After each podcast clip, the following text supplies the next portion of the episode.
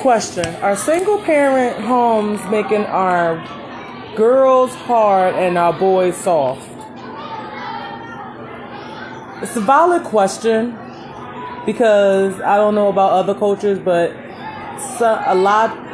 I'm not going to say a lot because there are less than there was at one time, but there are single parent homes where there's a male taking care of the responsibilities in this family or the mom is are taking care of the responsibilities in this family.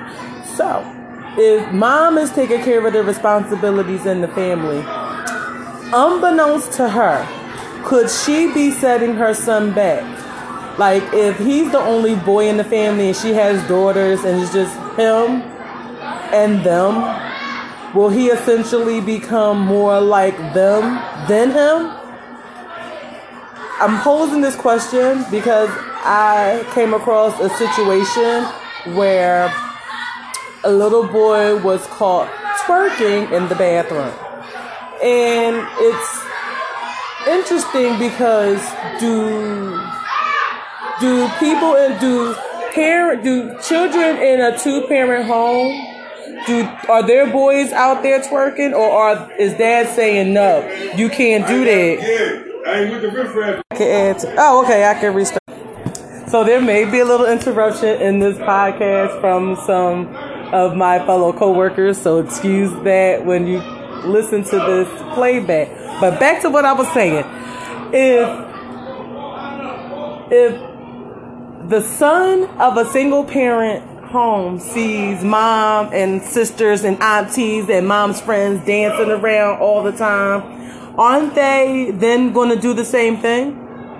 Aren't they going to start wiggling and throwing their behind around and doing things that women do and young ladies do versus, you know, break dancing and beatboxing and doing things that the kind of dances that boys do if there was a male role model in the home.